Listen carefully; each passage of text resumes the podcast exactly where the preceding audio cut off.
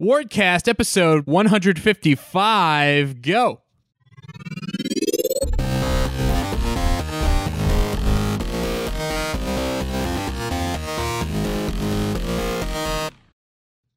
I'm Dylan Vento, and today I'm joined by Matt 2 Mello Hopkins. Hey, Mello. Hello. How you doing? I'm good. How are you?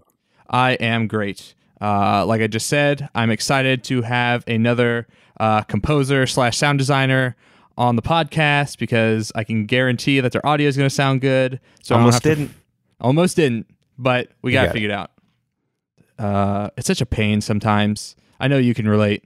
Yeah. Um. Audio. Well, like my dad, who was like an early, I guess, looker at how big computers were going to be, and uh, went into uh, computer tech support, told me to never get a job that relies on technology, and really f- fucked that up. Sorry, Dad. Really Sorry. sorry. Uh, I mean, I I I don't know. Uh, for, from that perspective, my dad still doesn't know how to use a computer, so uh, he could he could never warn me. Yeah, I mean, in a roundabout way, we had computers in the house earlier than most people because of this, and that may have led to me having this career. So, What was your like uh, earliest computer usage memory? I feel like in um in 95 I tried to download a 1 megabyte file that said it was the entire game of Diddy Kong Racing. um something like that. It was it was definitely like 94, 95 uh first got on the internet and just couldn't believe it. Um but I was I was part of my it was student technology learning program STLP in my elementary school and we like made the school's website and stuff. oh, so it was cool. pretty it was pretty exciting. Yeah, I remember doing stuff like that in elementary. No, yeah, elementary school, middle school. Uh, but using tables, Mhm. bunch of tables in my early web dev days.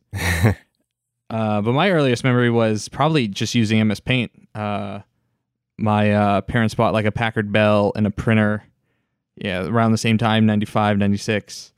And they uh, would, uh, I, w- I would just open up MS Paint and just make a bunch of colored drawings and then print them out in full color. And we ran through our ink pretty fast. And uh, I don't think they bought ink after that. I do. If you're talking earliest computer memory, I was thinking earliest internet memory, but uh, Oh, okay. computer memory is probably also MS Paint and the Gorilla game in QBasic as well. Gorilla Game, I'm not familiar with that. Uh, yeah, there's. Well, I don't know how to access right uh, right now, but in command prompt, you can open up in th- on 3.1. You could open up a game that you were two gorillas standing on opposite buildings, um, and you could throw bananas at each other, or the moon if you wanted to. And you put in certain velocity and um, angle, I guess, and uh, Okay. then you were, yeah, just trying to compute that to hit the other gorilla. And it was a game that you could play um, switching off the keyboard with somebody else, and I played it with my dad. So what did that look like? Because uh, 3.1 was still that was that did that use a GUI at that? That wasn't all uh, text based, right? There was a GUI, but it was just like that was that big jump between like 3.5, 3.1 and 95, right? Yeah, you could definitely see the bananas being thrown. so it wasn't just a readout of what had happened. Sure, um, but it wasn't using like ASCII art or whatever. It was using some Yeah, it seemed to actually be using like color blocks. cool. That that all that stuff gets kind of screwy with me because you know Mhm. I was born I was born in 91, so like I don't really have uh still don't a good understanding of the timeline Yeah. of like, okay, this is when 3.1 came out, and obviously Windows 95 came out in 95, and then you had 98, et cetera, et cetera. But Yeah. before then, it w- it all kind of just meshed together. Like if you showed me a MS DOS and then 3.1, I can't give you like a good timeline, like how far apart those things are. Yeah. What I I think the way that I can do it is by the sound, the startup sound. Um, and 95 is the one that resonates the most with me, so I can tell that's when I use computers the most. You ever seen that YouTube video that just has them all play one after another in sequence? Uh, yeah, yeah, that is how I figured it out. I was trying to figure out which one I liked the most. It's definitely 95. Like I don't see how 95 couldn't be your favorite, but it's just me.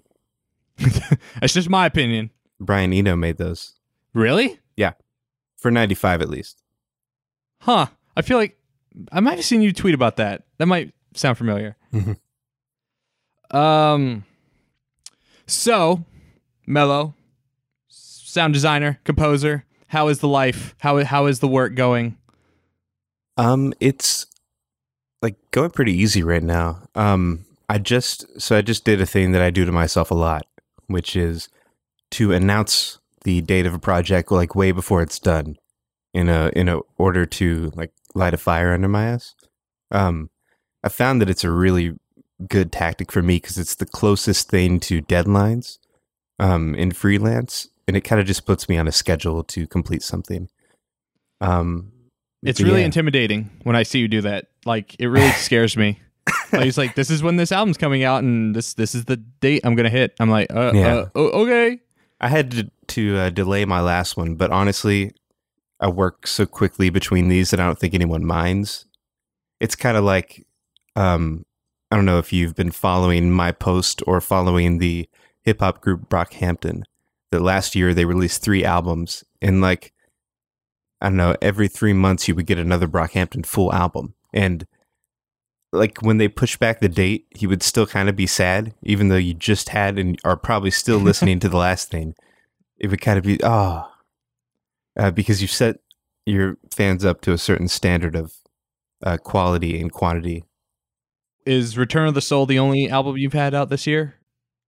No, I also did Memories of Tokyo To. It doesn't seem like it was this year because most of the production actually happened at the end of last year. But Memories of Tokyo To really, I think it was in January that I set the release date for that one, um, and it came out February twentieth. Wow. So between those two times, uh, starting on Return of the Soul and finishing Tokyo To, were you just working on freelance gigs and stuff, or Yeah, a little bit, and um, I I kind of cut him off once I realized that like, no, if I'm saying I'm gonna make this album, then I need to at least focus like some weeks on just that. I need to. Uh, so I did do that eventually, but um, yeah, I I'll have a a few more tracks hitting, but for a while there, like there was a new song appearing in a game from me uh, Mhm. every week. Like I had a song in regular human basketball. Um, what else did I do? Um, had some sound effects in another game. Did the like a little three song soundtrack for a mobile game called Squatbot. So I just had I was doing little collabs here and there. Um, a lot of people recently have approached me with like compilation soundtracks and wanting me to make like one or two tracks. Um, it seems like it's become a popular thing that you might see a lot of games coming out with. What's your opinion on that? Because I was thinking about that myself. Um, because I've just kind of had this growing network of really talented composers and musicians just talking to, and part of me just feel would feel really bad if I just approached one of them to make an entire album, um, for for a game. But on the other hand, I understand OST and album sales can help bolster an artist revenue for all the music they've created. So if you then start splitting that up amongst 12 different artists or six different artists or whatever, is there any value there for any artist to join a compilation? Um, well, yeah, I definitely prefer doing a full soundtrack, but the the actual reason would be that it's like more stable of a job, and you could stay with the same team for longer and uh, have time to actually think about what you're going to do and make it. Like when I do these solo tracks, I still think they're very good. The regular human basketball thing is probably my favorite thing that I did this year, but um, it's it really feels like you can put you can add it to your collection if you did like I don't know, eight to 12 songs or something like that, a full soundtrack. I can also sell the album, like you mentioned. Um, however, if you are entering into a compilation, I think as long as you're getting paid fairly, still definitely do it. And especially if the game is one that's really going to pop off.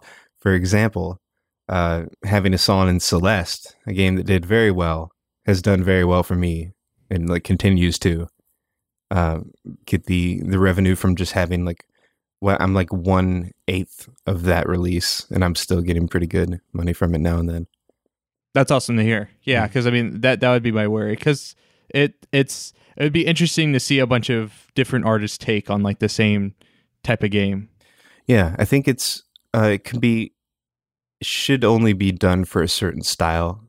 Like I would almost love if somebody made like a new Tony Hawk style game where you just had like almost a mixtape of wildly different artists. It would work for the right game, but or something like OlliOlli, I guess, was the recent ish indie incarnation of that. Right. Um, having a compilation soundtrack, but I, I don't ever think that it should be done just because you want to work with multiple people. I think people putting together a game should think about like whether it's actually going to fit their model. I know it is hard to like pick one composer if you have a bunch of cool composers around you though. Sure. Yeah. Um so you you do you do game composition and, and sound design, then you also do your your albums uh kind of on the side and then other freelance work and we were talking before before we started recording about kind of your your conscious effort to kind of move away from composing. Do you want to talk about that a little bit, or you know your your thinking behind that? Yeah. Um. In, I mean, games are. I'm sure anyone who listens to your podcast looks back at some of your past episodes, and you've tackled like a lot of the things that are wrong in the game industry. Um, they are. It is tough to to work here. It's tough to tackle down every our games art argument that comes up. There's another one this week. This this week that we're recording this, um, and it's also you know labor is a very huge issue right now. Um, I just earlier this year left a company that was paying me very badly. I've slowly raised my rates since then, but a lot of people haven't. There's I feel like nobody's getting paid what they're worth in the industry in the space and also it's it's just so hard to to have a, a profitable game mm-hmm. yeah. i guess um, so it's something that you really do for the love and i think that after only three years it's almost burned me out like i had so much love coming into it of just I wanted to work at DigiPen when I was 11, or work at DigiPen, go to DigiPen when I was 11 and, and make games and uh, used RPG Maker and all this stuff.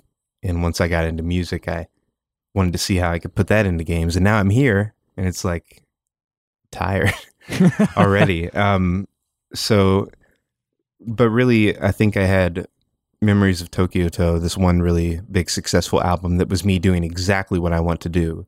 And it did real well and people had a positive response to it. I was like, okay, well, I should go down this wish list of like albums I want to make for a little while and not worry so much about games not feel like I'm only having my career if I'm attached to it like a studio or a major game. Sure. Uh, so I've relaxed on that a little bit. I'm definitely going to take any contracts that I can that come my way, and they still are. Like you're going to hear me on stuff through the next two years for sure. But um, it's not my main focus anymore. Right. And and now supplementing it with the albums that you're doing, it kind of gives you the the the freedom to choose the game contracts that you know are healthier and are leading kind of games in, into a proper direction.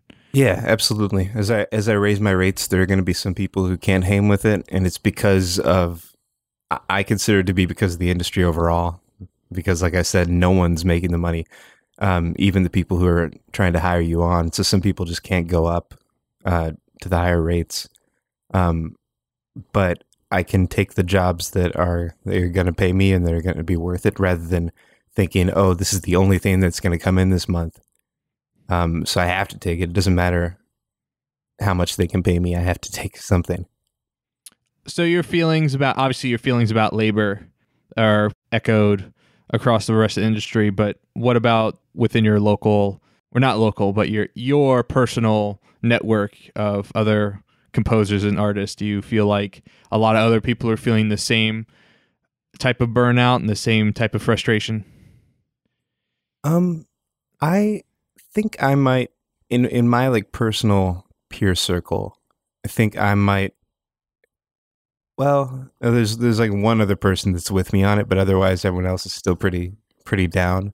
Um, I've connected myself with a lot of people who I think are just starting into games, like made music for a long time, but are just now like dipping their toe into games, and so I think there's a lot of optimism there. When I have only have have been doing it for like four years now, and let me tell you, when you work on like one game that keeps re-releasing or revising and ends up being like a four-year thing, no matter how much you love that game, it can be very tiring. Um, and yeah, I think that that I've I've hit a level of of burnout and like conflict between the things I really want to do and the things I get hired for in games. Like um desperately want to do a horror thing as as uh, you can tell if you follow me on Twitter. Um but but no one's really hiring for that, so I'm making my own horror album. Trying to get it out uh, wherever I can and not rely on games to like hit me up with the perfect match for the thing I want to make. A thing that I like um that I resent and am afraid of in artistic life is to have a Wikipedia page that just shows I didn't do anything for a year or whatever. Like I look back, I'm weirdly like fastidious with looking at the discographies of the artists that I follow and seeing like how productive they were. and it's really weird. And if I see someone who just didn't make anything for a few years or everything was like strangled by their label, just didn't come out, I'm just I think that is the saddest thing in the world that we didn't get more from that person, and especially because I'm uh, two of the the artists that I love the most ever, uh, J Dilla and Nujabes, uh, both passed away too early, and you can see like how how certain forces held them back from making all the stuff they could have made during their life. Um, it's it's a damn shame, and I I don't want to like wait around for someone to hire me. I want to be always making music. What were you talking about?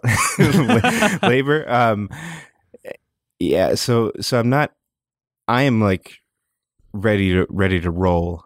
Um, I'm living in like a what what people in games would probably consider like a rural area, even though it's not really. It's like one of the biggest cities in Kentucky, uh, Lexington. What's and, the population there? Just out of curiosity. I want to oh, see gosh. how it compares to Richmond. Hmm. I actually don't know. I want to say like 400,000.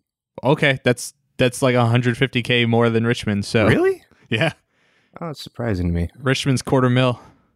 Hmm. Wow. Maybe maybe I don't have that much here. um, but I'm I'm trying to to figure out what I could do uh, with with Game Workers Unite for my local scene. Right. And you know, cuz I'm going to be shouting to the rafters about this stuff on the internet. Uh, but as far as like actually becoming involved, what I would want to know is I think I'm someone that's been like, I guess, bitten once by the industry, doesn't want to get bitten again, doesn't want anyone else to get bitten again, and uh, for that reason, I want to actually be a little more active, and I hope that uh, when people look back on, I think the coming decade, I think something's going to finally happen, if not before then. Yeah, and when people look back on this time, you know, I don't want to say that I just watched or that I just left the industry also. Well, it's this interesting thing. So there's a confluence of things there. Like obviously Austin and I on the Hidden Gems panel were talking about how we showcased we showcased what they were doing at PAX West where they had their mixer. You and I with Khalif went over to that mixer. Mm-hmm. Um, Austin, you know, from what he's heard and reported on, feels like it's more than just a conversation, more than just talk. That there is verifiable action being uh, done behind it. And then from another perspective, uh, this kind of ties into when I had Amanda Hudgens on.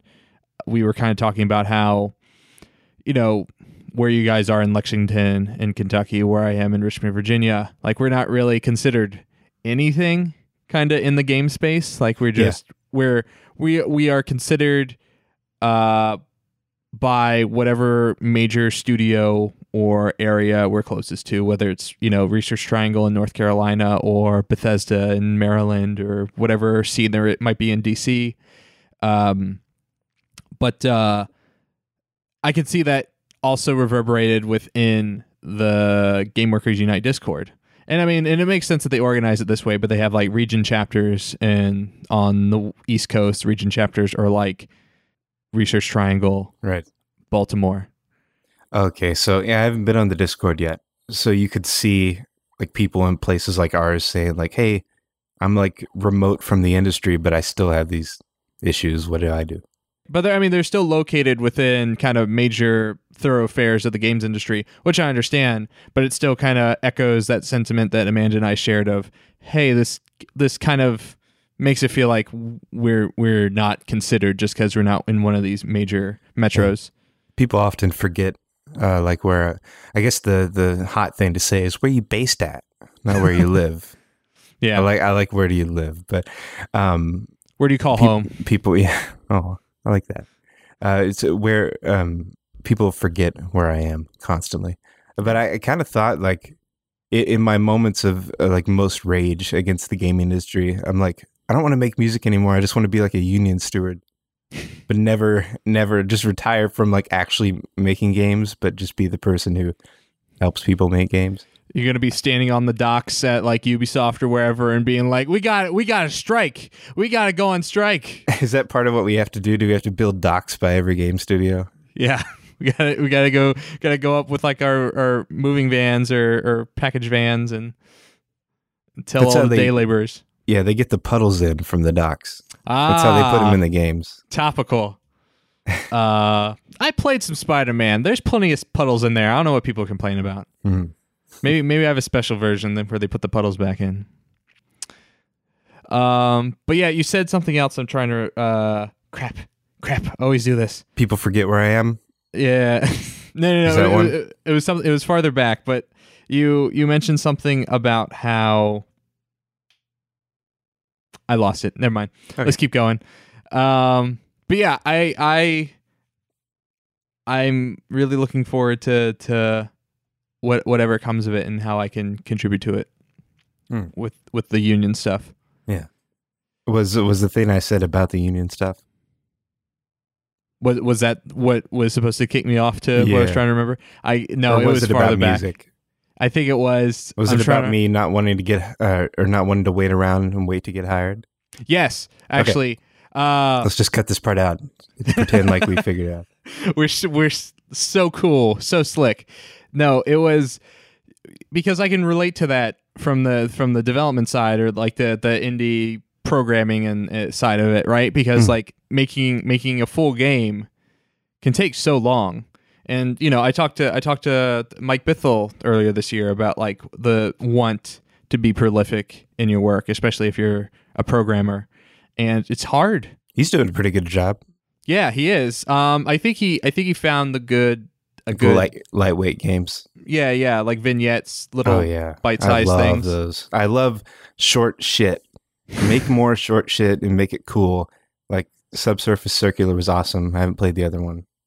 No, I have I've I'm still working my way through Subsurface. Uh, it was one of those kind of I need a new game on Switch.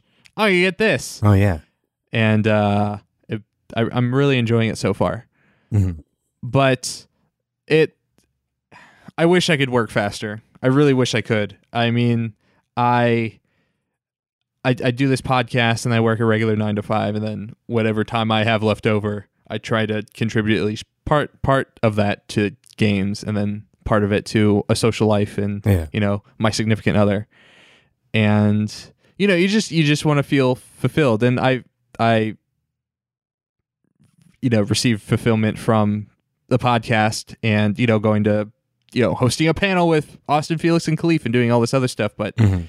you you you want to make the game because I mean that's kind of at least there's still a party of this like no, but that's what the industry's about. It's like you want to make a game, Mhm. um, but I know I know plenty of people that don't make games in the industry. Like they're they work in PR or biz dev or or composing or music, and like I I obviously I consider all those core parts of the game development life cycle.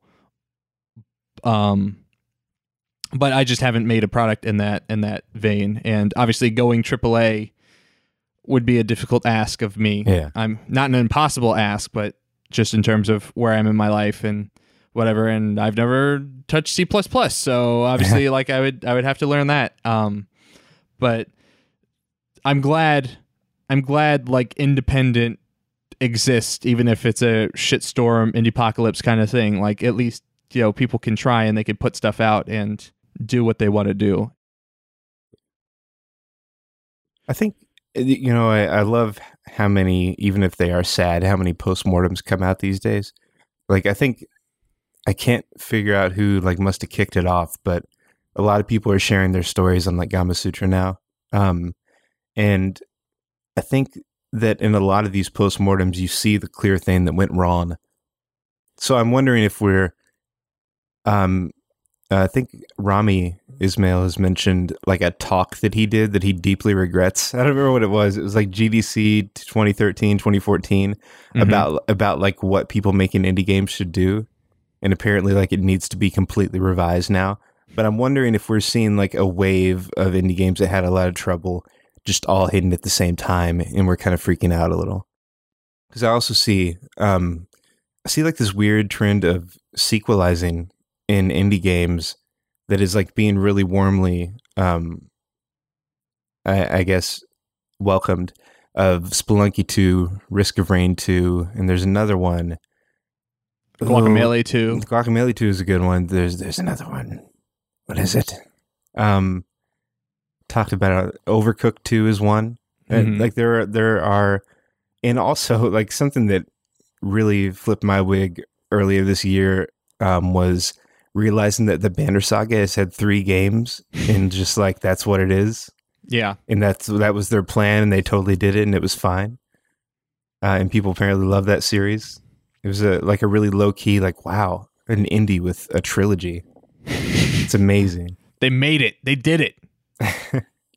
yeah, it's weird because I've heard people echo the sentiment. It's like you should not make a sequel to your indie game because you know there's a pretty high probability of uh, diminished returns with a sequel. But mm-hmm.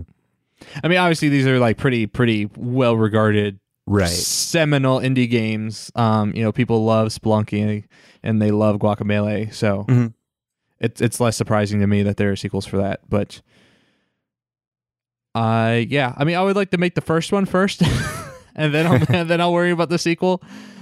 But um, yeah, I, I I don't know. I feel like the indie apocalypse or indie post apocalypse or wherever the hell we are now with all that stuff. Uh, I, I I feel like it's it's more than just a lot of indies having the same idea at the same time and kind of all getting rebuffed together. Mm-hmm. I think it's just indies constantly, just a slew of them over and over and over and over and over again. Uh, because maybe like that's the state of the industry because of the labor stuff, because people can be laid off so easily and so quickly without any consideration that mm-hmm. it can it's seen as a lower risk to go independent compared to what AAA is doing, which is a scary thought because you look at all of these independent games, there seems to be the highest possible risk included in that. Mm. Yeah, you have um, more games. Like I think the amount of indie creators is increasing all the time, and with that, you're going to have more failures. Um, right. So, so there's that. There's just the increased volume, which might be a thing. But I feel like that Rami Ismail talk was probably uh, out of date the second he gave it, just because that's the speed of how this industry works now. It's just, you know, and and when you work on a two, three, four year uh, development uh, cycle, there's no guarantee that what was popular when you first started making the game is going to be popular when you finish making the game. Mm. And so I can only imagine how someone like Ben Esposito, who worked on Donut County for what, five years, six years, how he must have felt by the end of that. And I mean, obviously, he was cushioned with the help of Annapurna because he had a publisher, but it's still a, a scary thought. Yeah. Um, we, I almost said local, but I forgot that only one of them actually lives here. But the, the cardboard computer the team behind Kentucky Route Zero, which has a vastly different interpretation of my home state than uh, than I ever would. Um, but I see where they got it. Uh, that they kind of have the, I guess, what I would call the British TV, the BBC uh, strategy of like we'll make more when we have an idea, or or, or when we can get it together. Um, mm-hmm. Having like very spaced out in almost completely random releases of the episodes for that game uh, over time. But Right. like you mentioned Annapurna, and it just made me think of how Annapurna's kicking ass. I am so like in film, in in video games, everything uh, that I like right now seems to have Annapurna attached to it. But um, they also seem to be like kind of a finisher for these unique games that have been going on without a publisher. Of like, hey, let's you know, you want a Switch version? Uh, what what kind of ports do you want to do at the end of this? Let's get you out there in the loudest way possible. Uh, what are they working on besides Donut County with Tom? I can't think of anything off the Uh, top of my Kentucky. head. Oh, in Kentucky Route Oh, right, Um, right. Because I think yeah, those are the only three I know about, but I bet there's more. Um, Yeah. I if I had actually played games at PAX, I would probably know. did you not touch anything? Only getting the car loser. Oh, yeah, yeah, yeah. I'd beeline Th- to that.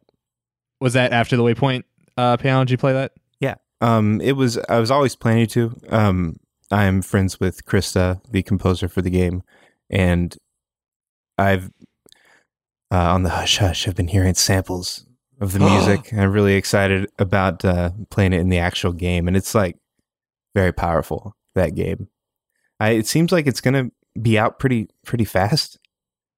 I'm a little surprised, but um, a lot of the posts and stuff suggest it's really coming together. So That's cool. Yeah. Um, I, I had not heard of that game before. Uh, Danielle was talking about it on the Waypoint panel, but it sounds really cool. I'm excited about the idea of like a short RPG, like everything that RPGs have, but short. Perfect. Yeah. Yeah. Like uh, what was that game with the bad poetry? Uh, Child of Light was okay. all the characters speak in bad poetry, but it was like a 10 hour JRPG. It was awesome. Yeah, that doesn't sound bad. Um, hopefully UFO 50 has a lot of that stuff because I know there's some Mm. shorter RPGs in there. Yeah, yeah. Um, I never had any of those multi game cards, but UFO 50 kind of reminds me of uh, this really weird s- series of two DS games that were based off of uh, the Japanese program Game Center CX, where a man named Kotaku published like a DVD of it um, a few years ago called Retro Game Master. It's where like a middle aged man is forced to play through these old retro games. I I'm vaguely familiar. Yeah. Gi- Giant Bomb referenced this recently because they were playing that. Uh, was it Pixel? Pixel Hack something 1989. It was that VR game where you are a kid in like 89 and you're playing a like a knockoff Game Boy. Oh, Um, weird. so the levels switch between like your perspective in like the schoolyard or whatever, and then you're like looking down, you're in the game and all this different stuff. But they reference that game. Yeah, um, there there was a series of DS games where you would be like made fun of by the the host of the show while you were playing like these little retro games, and there was like an RPG featuring the characters of the show, and uh, it was it was another one of those like multi retro game packages. It's That's neat. cool. They need they need there needs to be more games with like a, a game show aesthetic wrapped around it. Yeah, or like recently I played uh, Kirby Superstar slash uh, Super Deluxe on my Super Famicom, and that game is bewildering. Like it has like six different games inside of it, like using the same assets in different ways, and it's awesome. And I don't know why more people don't do that. And maybe it's just because it goes really well with Kirby. But like you have these like these games that are like an hour long each, but completely different experiences with like different rules and different difficulties. I I don't know. It's so weird. It um I don't know, that might just be like a really big design challenge. Like I mean, designing a single rule set can be so exhausting sometimes. I can imagine designing six different ones. Mhm. And and the Kirby you said Super Famicom? Yeah, Super Deluxe uh, is what the Japanese version that I have is called. I think it was Superstar over here. Okay. I thought you were talking about the uh, the NES one, which I knew was one of the last Kirby, or one of the last NES games ever made. I'm pretty Yeah. sure. It might be called Dreamland or Kirby's Adventure. Yeah. I don't know. Um, but it's a it's a really um, like nice and flexible two button game. Like all the all the core Nintendo games or two button games, I guess. And uh, the the ability of things you can do with Kirby is pretty. Like it almost seems like you're breaking the game by just playing it normally because Kirby can like float around almost forever and be safe when it comes to jumps and stuff, and also can uh, these creatures and gain their powers. S- uh, sorry, it's my first time playing a Kirby game. and I'm kind of shook by how like I finally see the light on that. Uh, I've been playing a lot of cute games recently. Yeah, Kirby. I think my first Kirby game was Nightmare in Dreamland, which was a remake of the NES one for GBA. Nice. Um, I think that's the only one I've played. I mean, I know everyone loves Canvas Curse, but I never got a chance Mm. to play it. If that's a Wii game, then. then Uh, I it was DS. It was, Oh, it was DS, DS. one. Okay. Yeah, because Um, it used the touchscreen because Kirby was a ball, and then you would use the touchscreen to create like rails that he would roll on. I see. That must have been the first time that Nintendo got onto their time honored strategy of like taking a particular like fabric or thing and making an entire game based around it. Yeah, I'm a little done with it. Like like the the paper craft or you know felt Yoshi, this new Yoshi game that just got announced. Like um Yeah. okay. I mean like I I want to play a new Yoshi's Island, but I kind of just want to play a Yoshi's Island. Yeah, Like, I'm I'm a staunch Yoshi's Island defender. Like I didn't even know people didn't like that game until I got on the filthy internet and found Yeah. out that there was like a campaign against it because I I was like I kind of think that's the best Mario game. Uh, That might be a hard hard take for this this podcast, but I kind of like it more. Um, I like it more than World. I like it more than World too, and I, I can't believe that people are so aghast by the fact that it's a officially the sequel. I was like, yeah, it's a better game. It's, Yeah. it's an improvement. Um, yes. and like it just has so much creativity to it and it uses really odd sounds for the super nintendo um and the the graphical style i think really works and felt like more more beautiful than a lot of the stuff we were seeing at that time because it was a late generation super nintendo game i guess um but i think the all the new yoshi games and i haven't played yoshi's island ds which like uses the same graphics i guess but all the ones I've seen, like Yoshi's New Island, and there's a new one they have coming out, and the Yarn Yoshi, just look like they completely missed the point, and they decided that Yoshi would be like their cutesy character. But like Yoshi's Island was a weird, kind of twisted game. You touch Fuzzy and you get dizzy. Yeah, in that game, you you get high, you get like speared by people, you You, get eaten by a frog. you get eaten a lot in that game and you eat a lot. And it, yeah it was just this bizarro game and those those big blobs that come out of the water were so scary. Yes. Um, it was use like the early 3D stuff. Yeah. Because it had like that weird texture to it that made them look like they were, you know, this 3D sphere thing. yeah. It looks very wrong. Uh, i still i played through that game last year like all the way through and i still love it. And the new yoshi things just they have the egg throwing mechanic but that is it Yeah. they have they have shy guys i guess probably i don't even know Are they on stilts? If they're not on stilts, I'm not interested. yeah shy guys are great they came back for that The um uh what was I gonna say? In in one of in Yoshi's Woolly World, it's not even eggs though. It's it's yarn. It's balls of yarn he throws.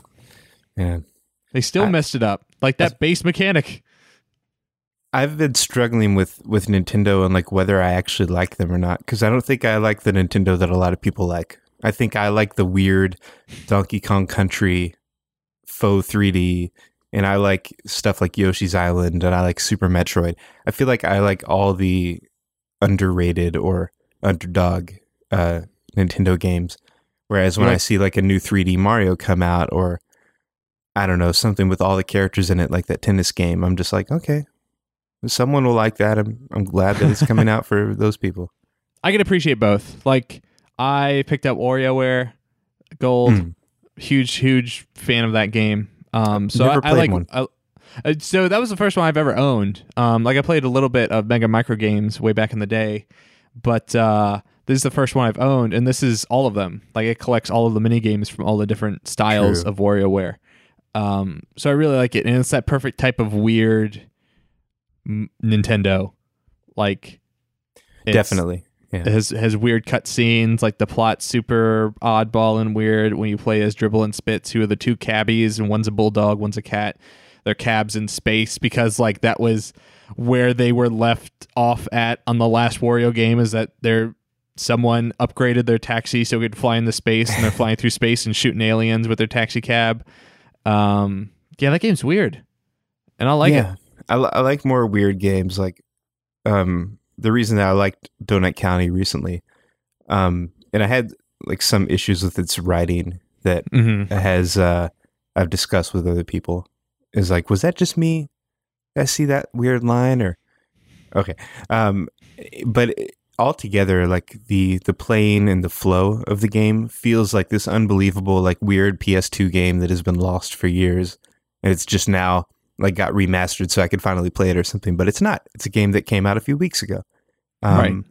I I love Donut County, and I guess that it takes a it takes a lot of work to to make something that is just like this perfect three hour wrapped up God given game. Um, I like weird. I played uh, We Love Katamari in its entirety yesterday, and just all the like the weird lore that they build up behind this King character. Like he's he's just supposed to be like a a drunk deadbeat dad with like with like a weird chin and a very visible package, and that's like all he is. But then they make this whole other game that has me like crying over the King's backstory. I don't know. I I love weird games. I love Yakuza. I love that weird games are coming back into fashion. I could not be more excited for those.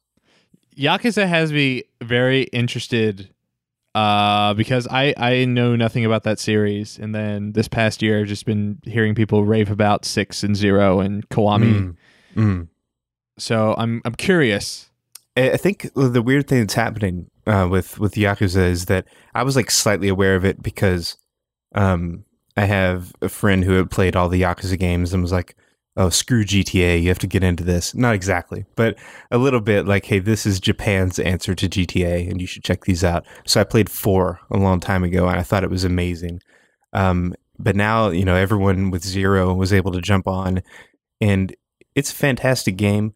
I think that it teases you into stuff like Majima's appearance that isn't really present in the early things of the series. So I think you have people going into Kiwami 1 and 2 thinking, oh, like a lot of the stuff that was in Zero isn't really here because they hadn't felt out like what the game was actually going to be yet. They didn't know how ridiculous they were going to go. So 1 and 2 are little straight mob stories. Um, and they added Majima into that because otherwise he's only in like four in the the zombie game Dead Souls is the only other time you play as him. Um, but they're adding Majima back into these older games because everyone loves him so much because he's the best for good It- reason. Who is this character? I'm not familiar with him. Oh, I'm sorry. Majima is. I guess I was assuming you would watch the Giant Bomb. Uh, Beast in the. East. No, Yes. I, I, haven't, I haven't I haven't watched it yet. Uh, he is a like very sympathetic, wacky, like anti-hero.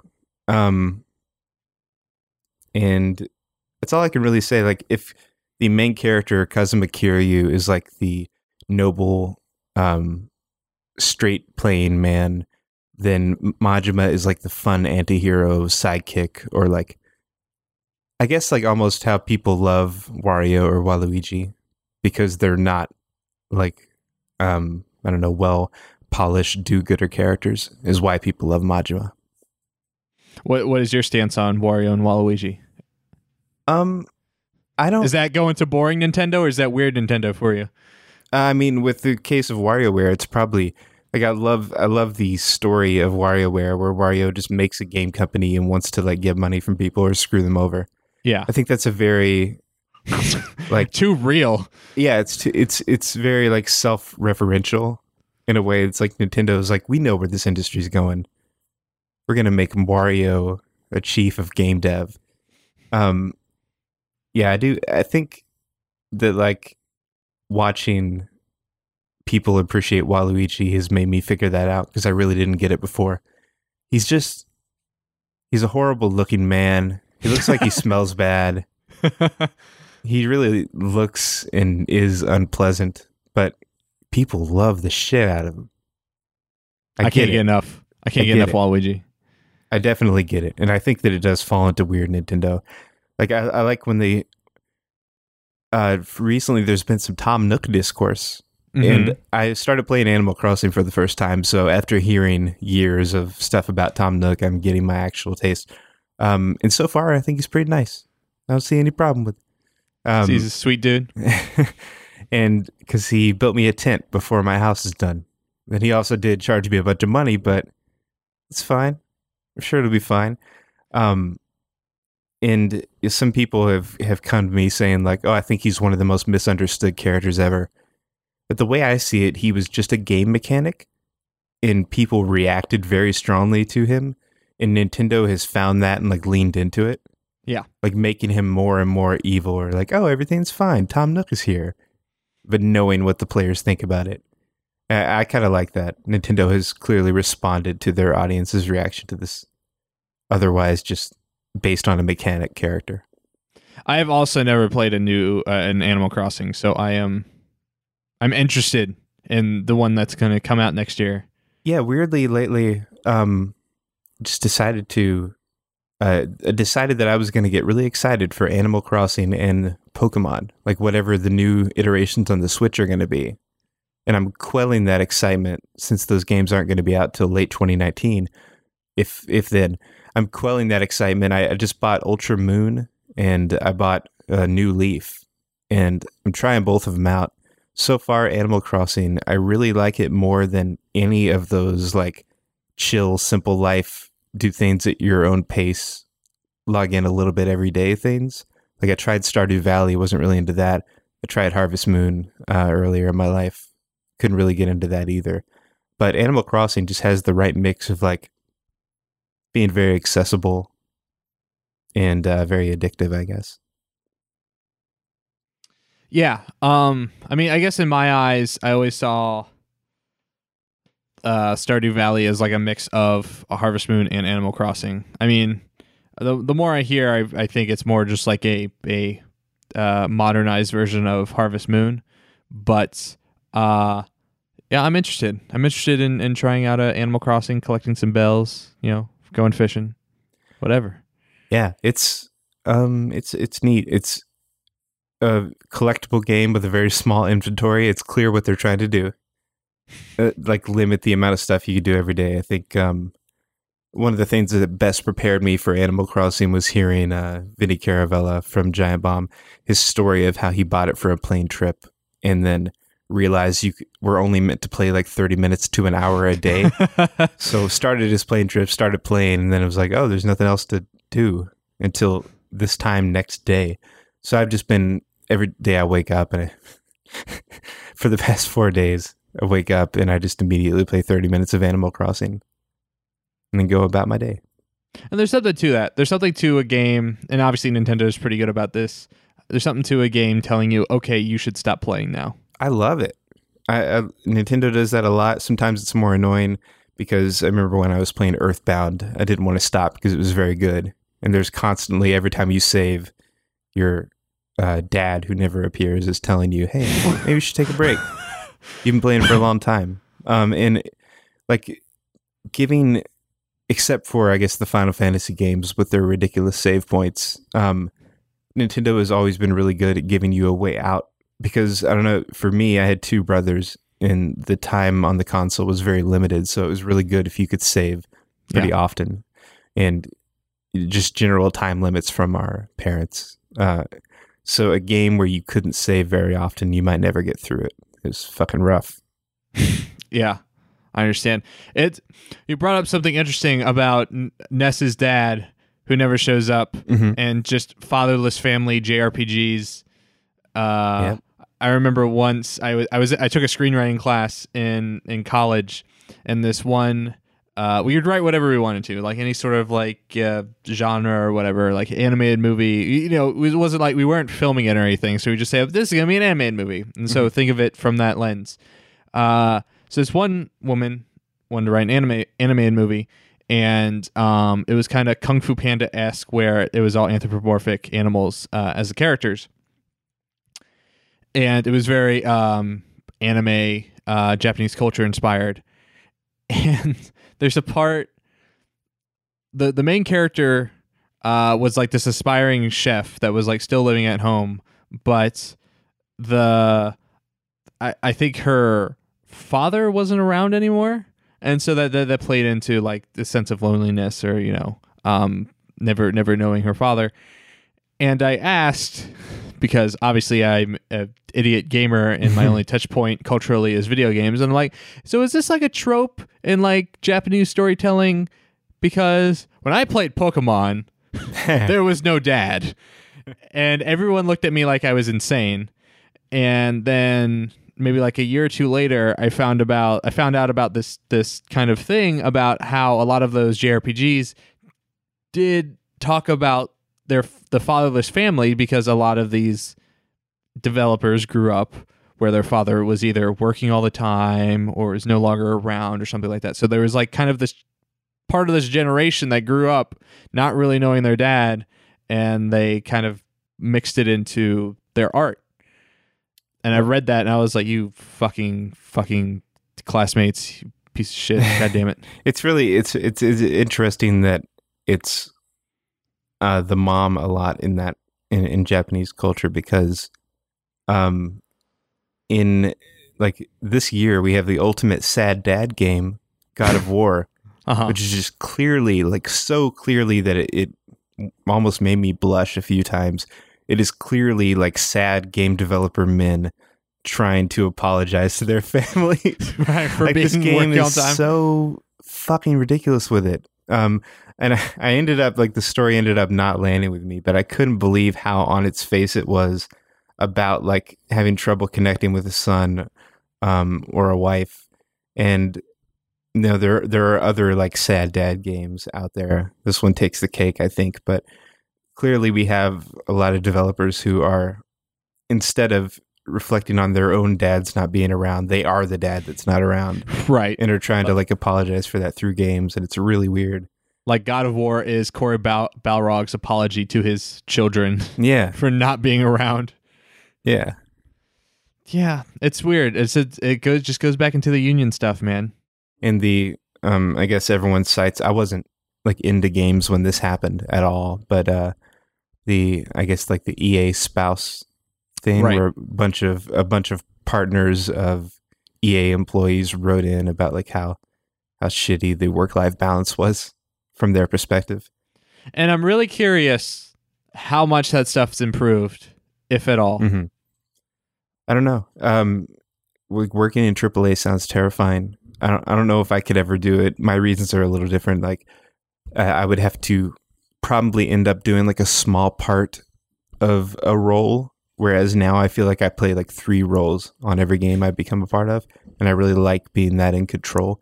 Whereas with AAA, I might end up like, oh, chop this dialogue for us, or hey, be be a link in a chain where you do this much work. And I don't know.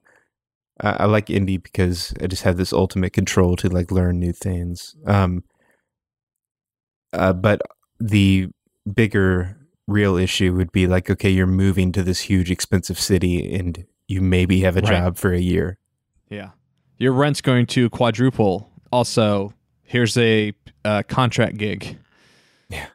Um, and, and for me, you know, I live. I think my city probably has one of the lowest cost of living, um, in the country right now. Like my my rent is six twenty five, uh, and it so so like doing the rate that I do from here, I really only have to make like a few songs a month to be good. Uh, whereas if I go to a disgustingly expensive city and get paid like an okay salary, it might actually be worse. Or I might not be keeping as much of that money as I would like to. And sound people are the best to have remotely. So, Right. you know, there should be more remote jobs in this industry. That's something I would really, really fight for if I was part of I agree. Game Workers Unite as, you know, as we're both remote people. So I'm sure you feel that too. Yeah. That Um, you shouldn't have to move for certain positions. or that studios should just be in, you know, Or that, yeah. I bet you other talked other about locations. I bet you talked about that with Amanda. Like we have a good incentive Yeah. for having businesses here, and still, uh, no one has really like Amanda is a huge event runner, so Mhm. um, they are always talking about like, oh gosh, support small events, and if there was only like, if only people would take a chance on like a smaller, middler America uh, area to do their big event at, it would be so much better. Well, coming from the other side, from like, uh, you know, um, studios being incentivized to move to to other locations, and you can get that incentivization from like uh, state or municipal, you know, grants or funding, like the with THQ Nordic acquiring the rights to Kingdoms of Amalur, the whole discussion about Yeah.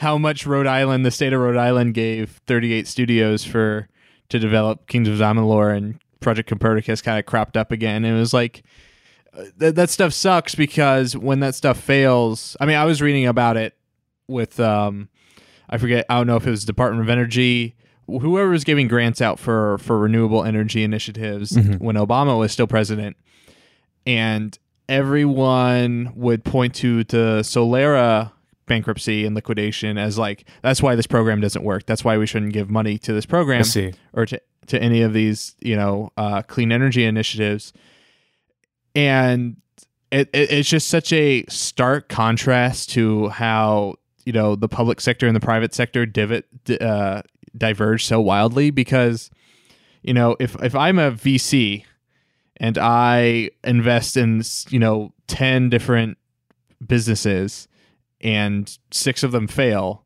but the other four do really well, then I have I have done well, and I'm going to get more money to in- invest in, in in companies and entrepreneurs, et cetera, et cetera. But from the government perspective, if they invest in ten companies and one of them fails, then that whole pro- program is useless. Yeah, and they And- they put it all on Curt Schilling, who is like the failed Vince McMahon of video games. He's a shitty person, and he doesn't do well. That's so weird, especially listening to how like Rich Gallup talked about it because he was like, "Yeah, d- my former boss is doing some really gross stuff, but Mhm. he wasn't doing that when he was my boss, so I don't know what's going on." My um, the the director of a game I work on right now, Cerebral, a 2D fighter. Um, our director and lead artist worked at 38 as well, Oh, okay. and it also has that weird feeling of like, wow, that that guy is just running rampant with bad shit now. Maybe 38 just broke him. Maybe when all that stuff went south. Maybe, yeah, I don't know. Or maybe it just all came to the fore after that stuff broke down. He was able to like hide it from people. Uh, I I do have I have one diehard Kingdoms of Amalur fan uh, friend, and I, I never really got it because I did play a little bit of it at their request, and it seems like maybe if this is one of your first action RPGs, it's like whoa, interesting story and um like neat character designs, but otherwise, I don't know. I mean, it does seem a little generic from like uh, aesthetically speaking. It Mhm. does kind of feel like that Lord of the Rings, World of Warcraft kind of slurry of just high elves and weird sharp angles and naturalistic influences in all the architecture. Yeah. I recently uh, w- was dating someone who was really into oh, what is it? Champions of Norath, which is like a weird Diablo esque, Right. Okay. PS, almost like a bargain bin PS2 game. But they were so attached to this uh, game, and, and the- just the idea of someone like finding the knockoff before the real thing is really is really fun to me. Like, oh wow, you you you would have liked Diablo so much more, but you found Champions of Norath. Well, I, it's like I, I look at Amalur and it gives me a lot of Fable vibes. Exactly. Yeah. and I and I really like Fable, and so I was like, huh, maybe it's maybe maybe I should give this game a shot. And so if they, I mean, I guess it's still you can still buy it uh, even after what happened, Right. It didn't like require online or anything that kills games. right? But I think like I think they bought it from the state of Rhode Island, and I think even when the state of Rhode Island had ownership of that IP, they still uh, just allowed it to be sold because I guess they were trying to recoup costs. But uh, I'd be willing to pick it up. I'm just excited for what THQ Nordic's doing because I'm a big Red Guerrilla fan, and seeing this remastered edition of Red Guerrilla, I mean, uh, Red Faction. Red Faction, Red Faction Guerrilla, seeing this remastered version of it uh, gives me hope that we'll see another Red Faction in the vein of Guerrilla and not in the vein of Armageddon. Yeah, I don't I don't think that I've ever seen a company like just like alien um face hug another company and become all of their properties. The way that I guess what was it called Nordic Games before, and now it's THQ Nordic. It's like if a bunch of people bought Konami and just started making those games or something. I don't know. It's so weird. That'd be crazy. Could you imagine? I would love for anyone to pick up even one of those IPs. Some of the best IPs in the world are just rotting. Yu-Gi-Oh! We're excited for a new Yu-Gi-Oh game from whoever acquires that part of Konami. No, but I agree. Like, I couldn't imagine a modern day studio like buying Castlevania and making a new modern Castlevania or something. Yeah, Uh, Atlus with Suikoden would be great. oh god, oh man. People talk about that a lot. The um, but yeah, the the the THQ Nordic stuff's crazy. The the Amalur stuff's crazy. Going back to music, Sure. Um, so you were talking about how you liked kind of the many different hats you wear for smaller projects. Uh, Are all those multiple hats concerning audio, or is it roles outside of audio as well? Oh, I don't. Um, the only other thing I do, besides having great communication skills and an English degree, is uh, that I like graphic design and I like video editing. So sometimes I'll make trailers for the games I work on, uh, and that goes well with being a sound person because then I can make custom sound to score the trailer. And I think I think that's what makes a trailer is the sound more than anything I agree.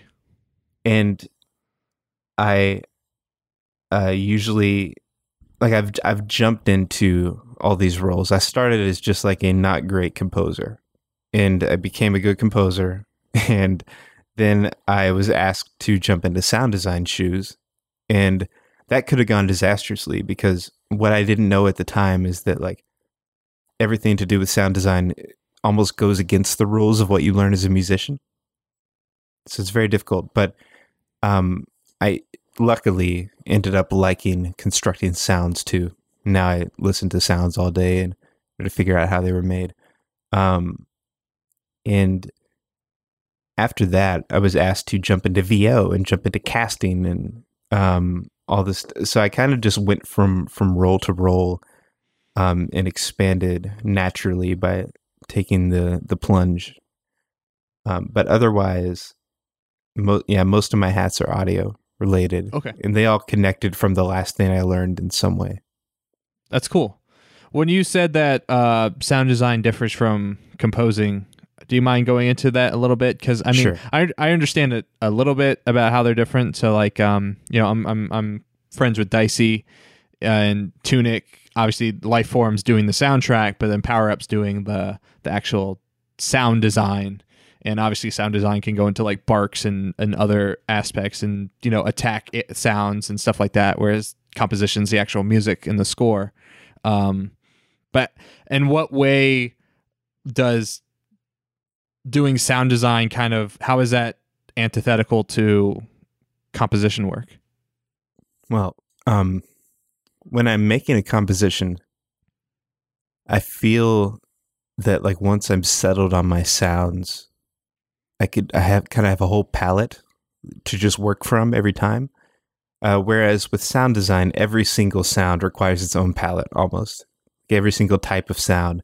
It's like, okay, here's the crunch layer and here's the bonk layer. Um, sounds are so are so layered and you have to do such weird like illogical things looking from a musician's perspective to each sound like oh i i understand like in music obviously i wouldn't want to make like a really staccato sound that just cuts off really unnaturally because it's a musical and it might be disturbing unless i'm making like an aphex twin track or something um but in sound design i'm going to want that very disconnected like impact to uh, like an old school NES hit sound.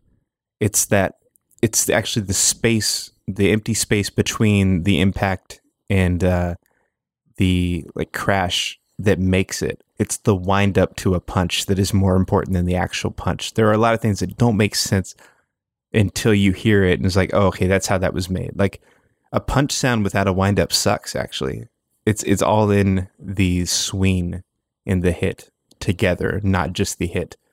Um, and sometimes when you're making like more abstract sounds for like retro style games, um, like when I'm making the sound of someone rolling realistically.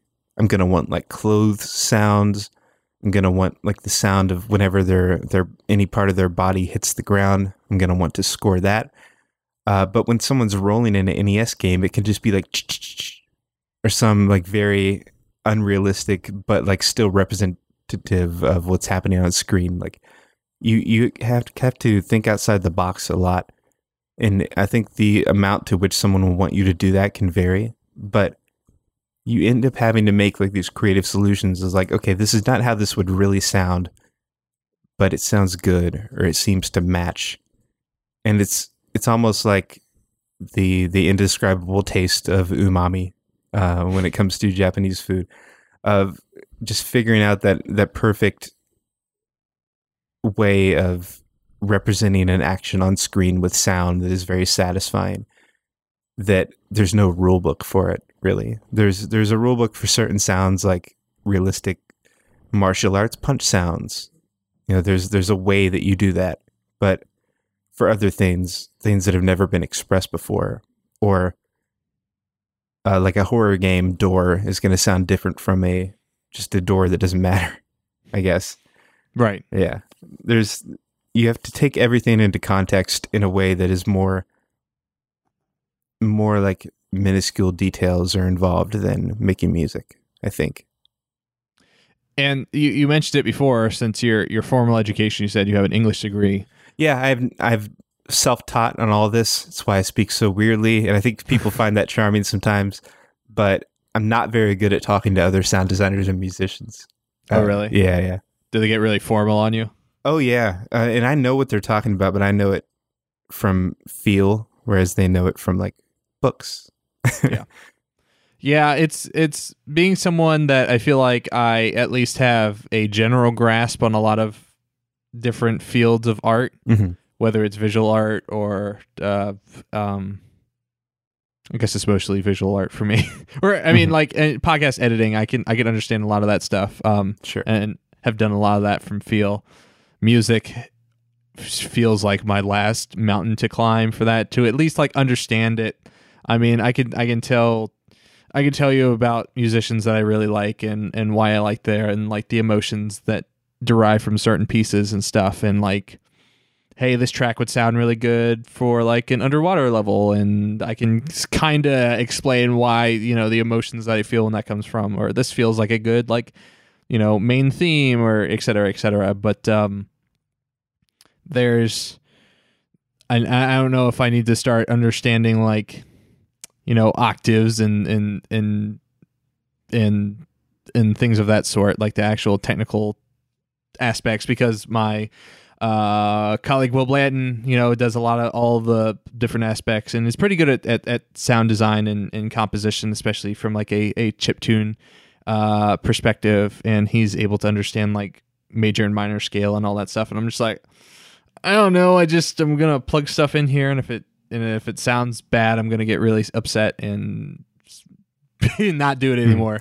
I'm I'm so jealous of of chip tune artists sometimes because you have like the palette and that's it of sounds. So it's all up to you and your compositional mastery and just making fun melodies. And I kind of am very jealous because when I'm when I'm making a, a soundtrack, I don't know what sounds to start out with uh, sometimes. But yeah, is if uh, if you're not planning to make music yourself, I think the best thing to do would just be like detailed listening and taking notes of the stuff that you like and figuring out why you really like it. Listening to the same song, um, being able to isolate certain parts of it, like a guitar or like what the drums do here or what the bass does here, and understanding like, oh, this is this bass is unique. It's different from the bass in this genre or this song. Um, being able to like evaluate individual parts of music and and also understand the emotion of an entire piece I've never met anyone in games who wasn't somewhat passionate about music that I had to talk to. Like I've never had a job where someone is just like, ah, do whatever you think is good. There's always like some example tracks posted. And I'm very, I don't know how other composers are, but I'm very like example positive. I want to be told like exactly what you want. Um, so I think for for working with composers, the best thing to do is just have music appreciation. And I know there are even music appreciation classes you can take. So I think that would be the most valuable thing for me is in communicating with a, a game dev who doesn't do music. That's that's that's really good to know, and I'm sure any other devs listening to this would really appreciates that those uh, uh, helpful hints. Oh yeah, indie is scary because at some point you have to hire people, but you don't know how to do that, and you don't know how to do that well. You don't know how to do that effectively. Right. Yeah, but but yet it's going to cost the same amount of money, even when you're figuring it out. So it's scary. Yeah, I, am and I'm also glad you brought up like uh, example tracks because I've I've I've like worked with graphic designers or for other projects. And I'm like, well, I have all the you know I have this mood board or whatever. It's like, do you want to look at it? And some are like, yeah, sure, send it over. And some are like, no. That's weird.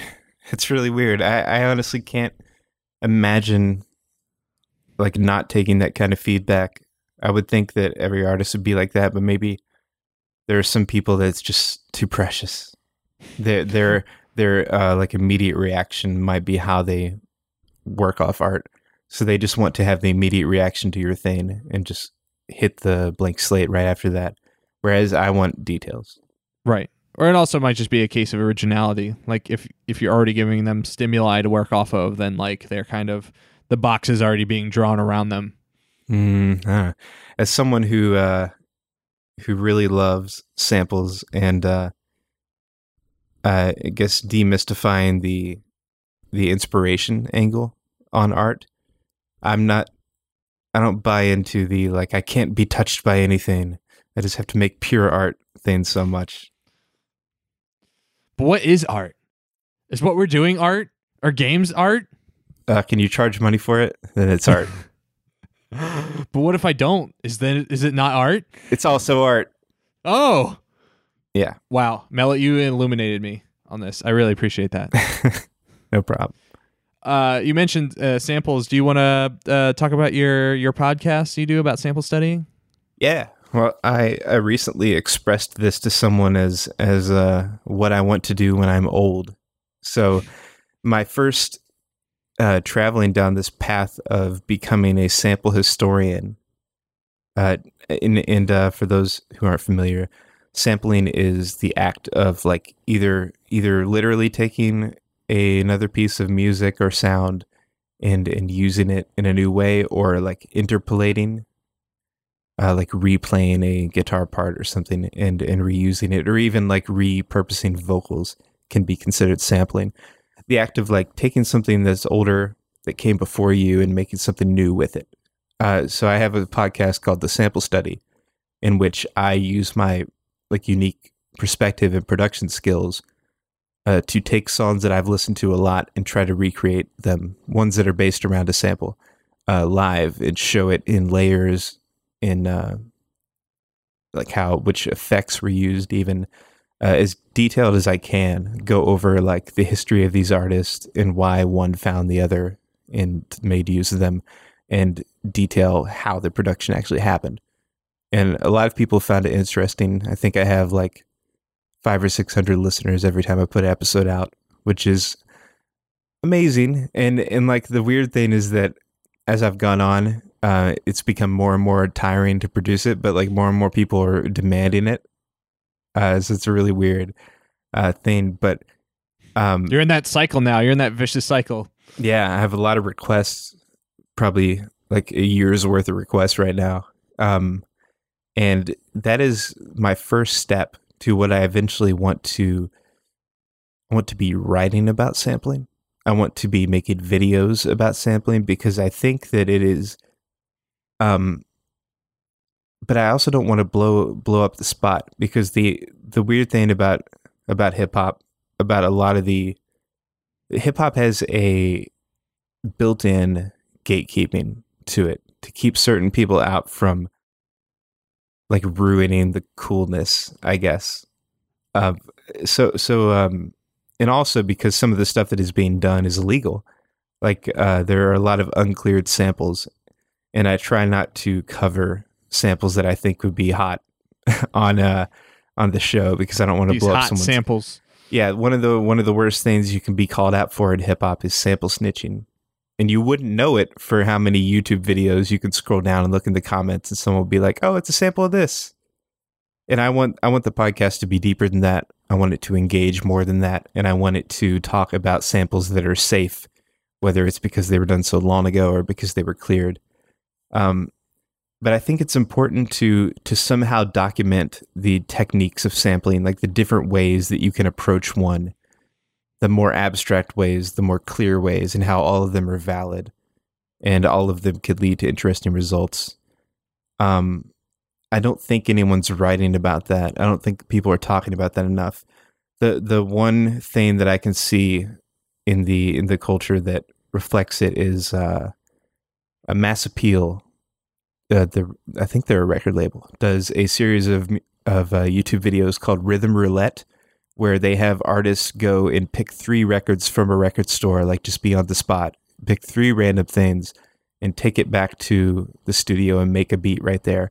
And you can see the creative process through that live. And sometimes they're cut weird, so you don't see everything, but you can see some of it, and that's like a really helpful thing.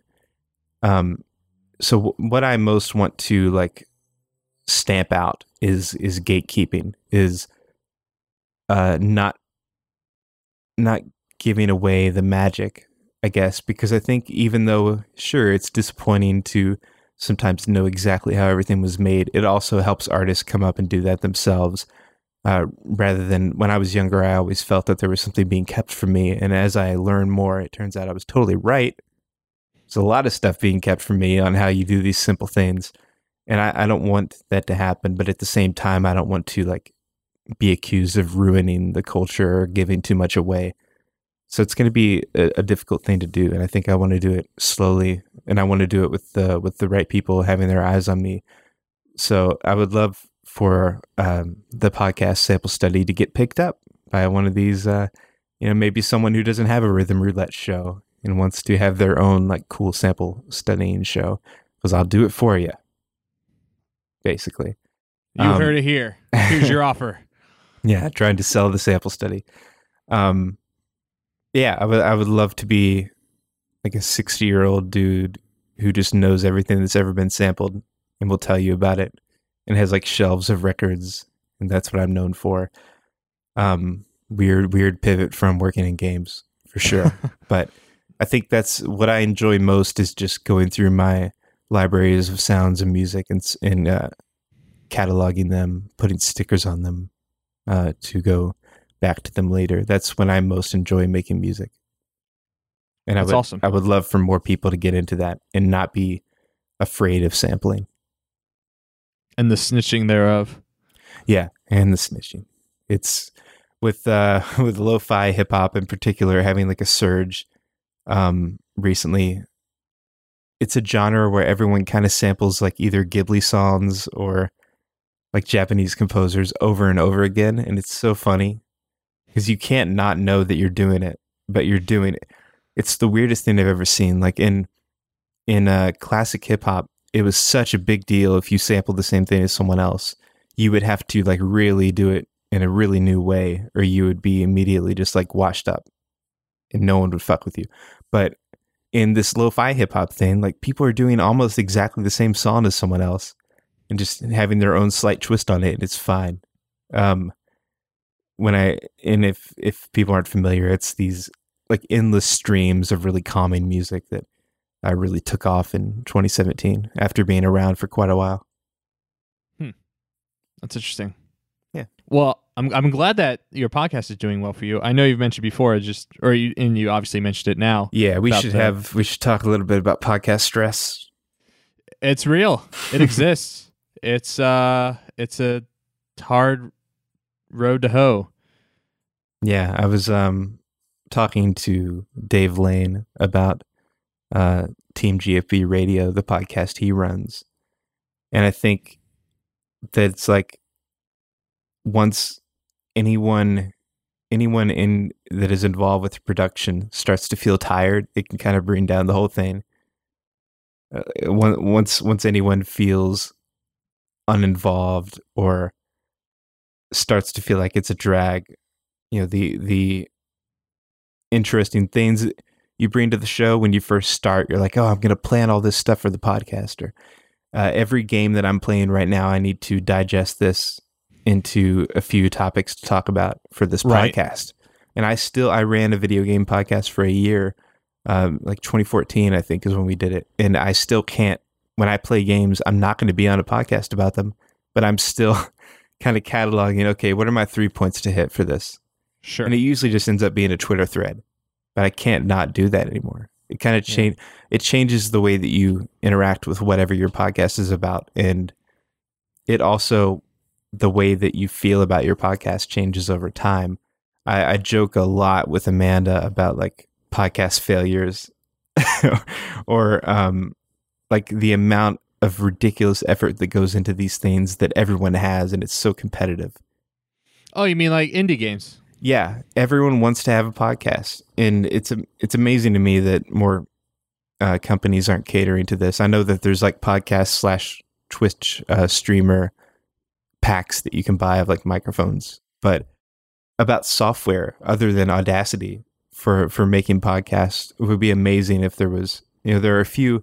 I used a app called Zencastr on a podcast I was on recently that just records and syncs up everything right there in a browser window Oh Uh, wow. it's kind of amazing. But as far as like a dedicated piece of software for it, I haven't really seen anything. Like um, Audacity has a lot of interesting effects that you can use to clean up your podcast, but it's still you kind of have to know about them from production to Yeah. know what is the right thing to use.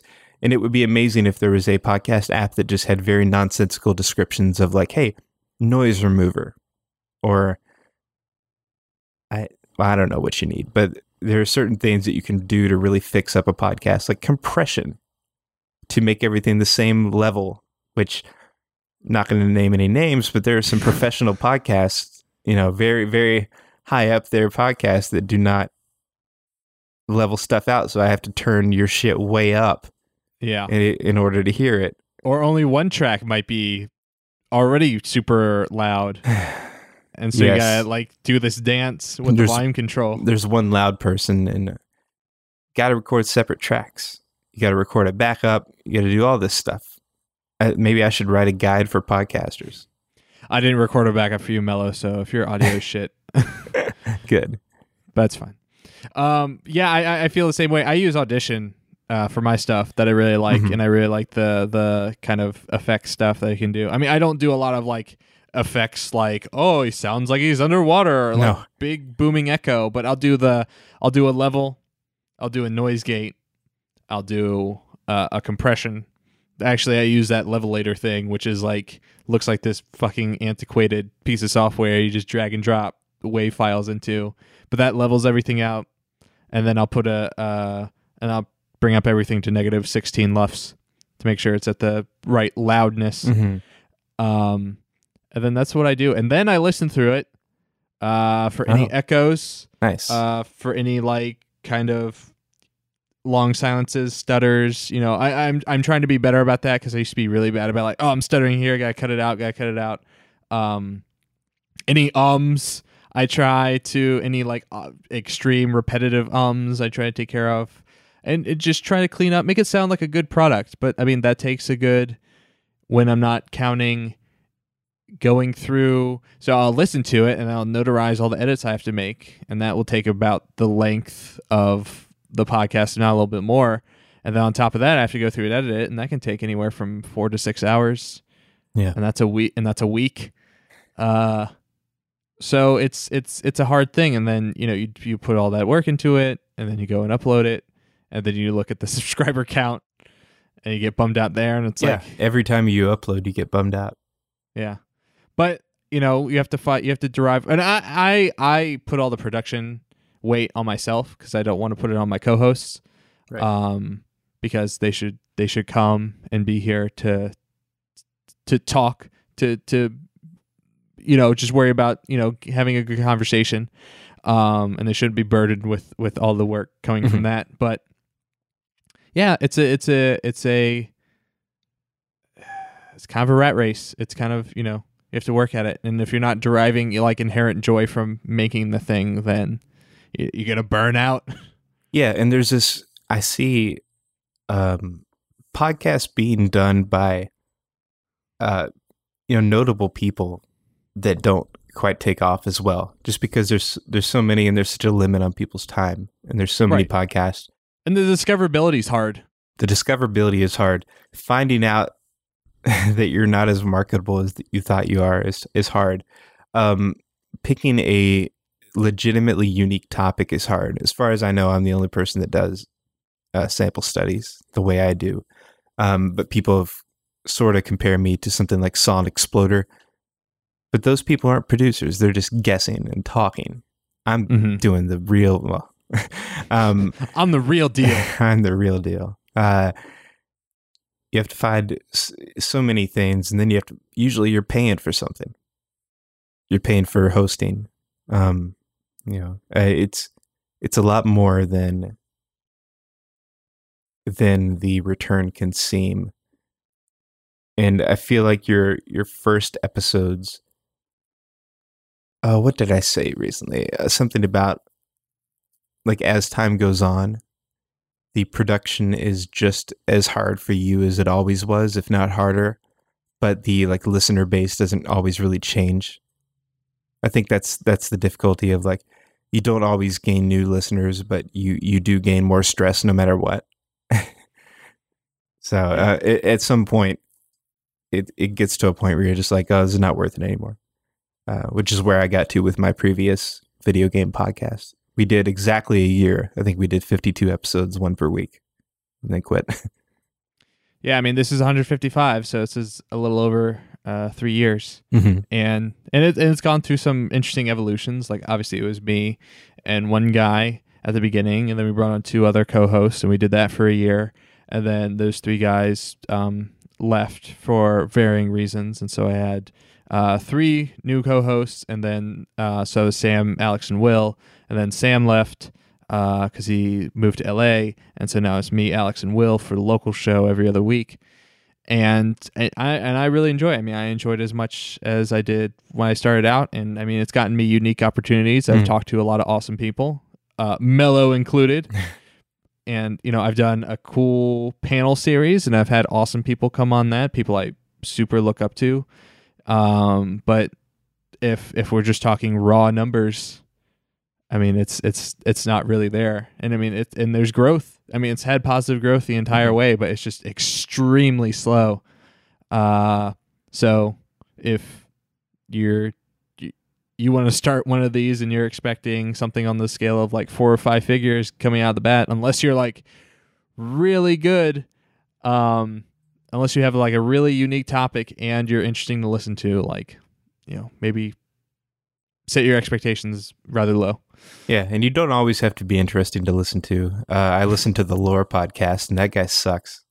Oh yeah. I mean, um, if you never heard him, it's hard to explain it, but he kind of sounds like a robot. But the things he's talking about are really fascinating, so it works. I listen to a lot of, um, like I think that the one of the best things to think about is length when you're making a podcast. If we're really getting into this, and I'm going to be my my producer self, I think, and at looking at like the runtime that I could see right now of us, this is going to seem like a diss, but it is what it is. I think an under hour podcast is like the sweet spot. Um, I think like whenever I see podcasts that have clearly taken like the broadcast model and are either like 25 or 45 50 minutes like filling within either a half hour or an hour showtime i think that is like the juiciest i truly i think like 15 to 30 minutes is a great sweet spot because it's just as much as it's as long as a commute is so you can easily like knock off uh, one episode per day or easily have that one day of the week where it's time for this episode it's very exciting. Um, and when I think of like my podcast budget, it's probably like three or four hours a week is what I can manage to listen to in my time, like cleaning my house or traveling or uh, doing dishes or uh, just taking like walks for fun. I think that I can probably listen to. I have I have one hour podcast, uh, Bodega Boys with Desus and Mero. I have the two hour Giant Beast cast, and then I have like two horror podcasts that I listen to. That's Mm. that's my budget. That's a very small budget. So when if you're um a person who's still trying to build a following and you have like longer shows, I think it's better it's best to consider like how much of someone's budget you could be taking and how much easily you would how much easier it would be to sell um your your podcast if it was shorter or more focused. Uh if you can do that. And I know th- that this podcast that I'm on right now is more conversation conversation based and yeah, maybe don't look at my my entire backlog. No, I did already. Uh, Oh, no. um Oh no. I, I think that um, uh, the sample study that I make lends itself towards being very tightly edited. They're all scripted, so I'm just reading off a paper, and then I play the songs, which obviously has been pre-produced. I'm not doing it live. Um, people think they want that, they don't want that, but they are getting it through my Patreon. I'm doing a live uh, production of the beat for each week now, um, starting this month. Um, and I think that like not every topic lends itself because what we're doing right now, we're we're having a conversation that branches and goes in interesting ways, in a way that can only happen if you talk to someone for a long time, um, and get comfortable. Whereas if we were going to do a tight twenty minutes on who I am, that would be much less interesting. So it's just it's just what this show has to be. Right. And that's I mean, and that's what gives me faith about like, you know, one day we'll make it Mhm. because when I talk to people, uh people are uh very positive about the types of conversations that happen here. It's like, oh wow, it's you know, I've, I I have colleagues that do more interview style podcasts for Mhm. that that are centered around video games and whatnot, and you know, and they and they do very well for them. But that's just not the kind of show I want to do. Like obviously, I want it to be informative and educational to a degree, but I I don't know. I mean, I'm I'm not a journalist, right? Like I'm not Yeah, I'm not here for that. I'm here to show that there's more to being a creator than just the creation and just like the factoids about what you made. And obviously people's craft is very important and valuable and I and I love digging into that stuff, but I also love just getting to know people. Yeah, I think that like the best thing to do to promote a podcast like this, this is a weird segment, uh, but to promote this podcast that I'm on, I think a great thing to do would be to highlight like a certain conversation you had with a known creator, or like, hey, if you really if you want some more time with this person that you wouldn't get on their own show or their own content, or that you would never get because you found a very reclusive person that people would want to hear from, um, you would put that forward as like the big value of your show. Like check out these five episodes that I think were the most interesting.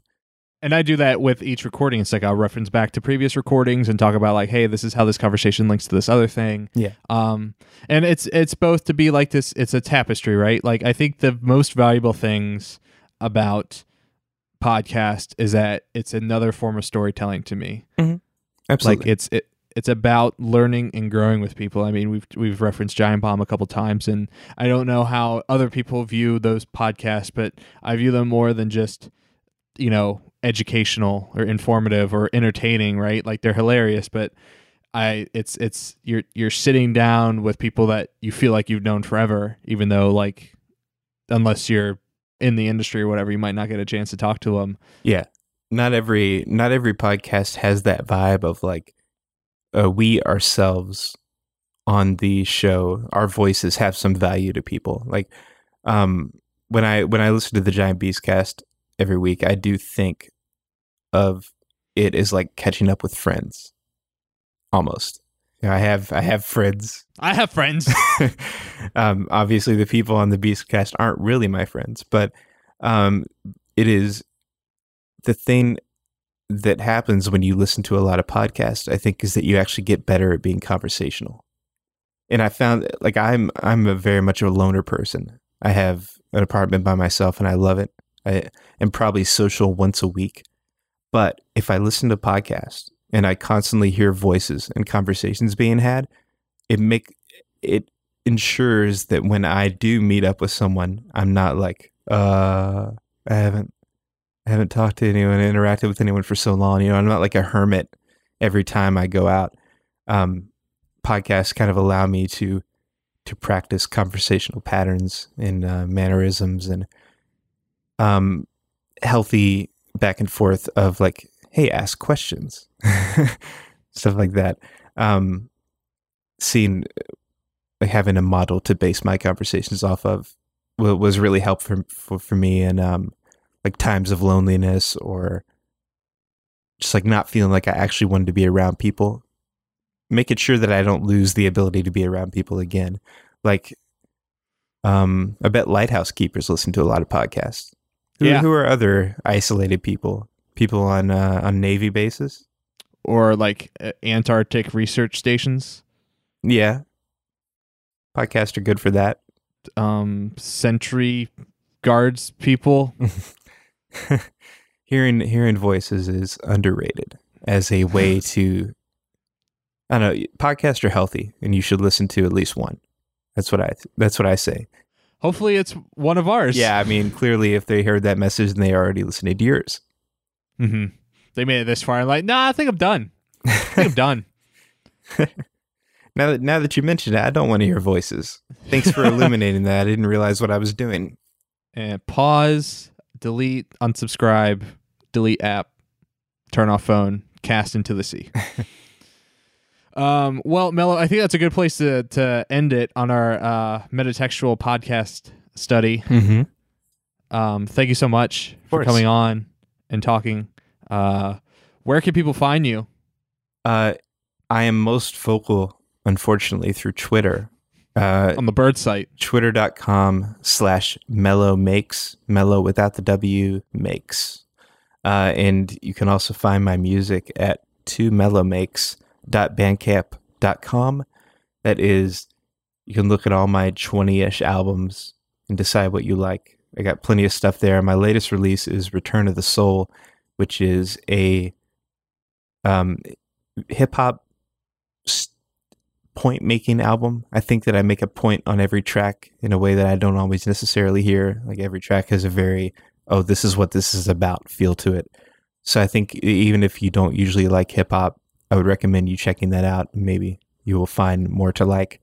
Um, before that, I had Memories of Tokyo To, which was a jazzy electronic, um, higher energy album based on the sounds, the very unique sounds of the Jet Set Radio and Jet Set Radio Future games, as well as the style of just um, games in general in the Shibuya, Shibuya Kei era of uh, Japanese music, where they were taking after hip hop and different styles that hadn't come into Japan before, which was like late 90s, early 2000s. You hear a lot of weird samples in game music, um, drawing from that era in particular that I love. Uh, so yeah, those I think tho- those are my two best albums, and it's pre- Return of the Soul is very good. thank you. I really enjoy it. It's pretty wild to be in a position where I've created the two best things that I think I've made in like the past six months, and like, what am I doing next? Well, I'll tell you what I'm doing next. I talked about at the very beginning of this show. Uh, Trunk Fiction is a. I'm going to try to tell a story almost non-verbally through six songs on this uh, drum and bass jazzy sci-fi tinged EP um, that is coming out. I think I said October second. Is that really? Oh, it's so soon. So that'll be by the time this episode Yep. comes out, it should already be out. God, the first Tuesday of October. October Tuesday is my release day. Uh, is when I'm aiming to have that out. And uh, It's Me- Trunk Tuesday. Trunk Tuesday, perfect. Um, that's a very experimental thing, and uh, hopefully people will like it. It's I love that genre, and I wanted to work in it in like a full project for a while. And I'm just gonna do this little snippet because it's very experimental, and I don't know if it'll land. It's much different than what I've been making. So Well, I'm looking forward to it. thank you. Uh, and if you like this podcast and you want to listen to any of our other podcasts, you can find them at ward-games.com forward slash podcast. Uh, we're also on Twitter at Ward Video Games. You can also subscribe to any of our podcasts on uh, Google Play, iTunes, Stitcher, any other podcast services. Um, if you're listening to this episode through the site, there is a subscribe button for Google Play, iTunes, and our personal RSS feed right below the player. So give that a click. If you like this episode, give us a review. Um, Mello, thank you again for coming on. I really enjoyed this conversation. Me too. Thank you. I'll talk to you later. All right. Hustle. My modus operandi don't involve ganja booze or beer. Party favors after shows. Dressing rooms full of those. Players looking to propose a toast. Nope, I've been around the world, but like my bedroom the most. Though you know I won't go away. I got the golden voice, even a ventriloquist couldn't throw away. I need understanding, my presence is demanded. Buy some merch and maybe I can spin it on a stand in. One mellow, cause the two is seeing double after about three drinks. So before I get into trouble, slap you five and grab a taxi. Don't even have to ask me if I'm tired, y'all stay wide like old telephones. I need my time alone in my home. Create my zone prone, cuddling with an old movie on, and I'm gone. So if you're calling me to come back to the streets and get freaked, please, I ain't even trying to get 24 hour party people don't sleep, don't drink, don't eat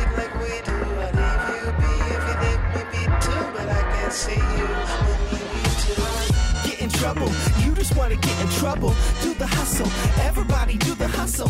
Get in trouble, you just love to get in trouble. Do the hustle, everybody do the hustle. You gotta understand. I wish I could live like you, but I can't be a man. Bet on intuition. Just understand. You know I really like you, but I must have a plan. Don't thrive on inhibition and partner Y O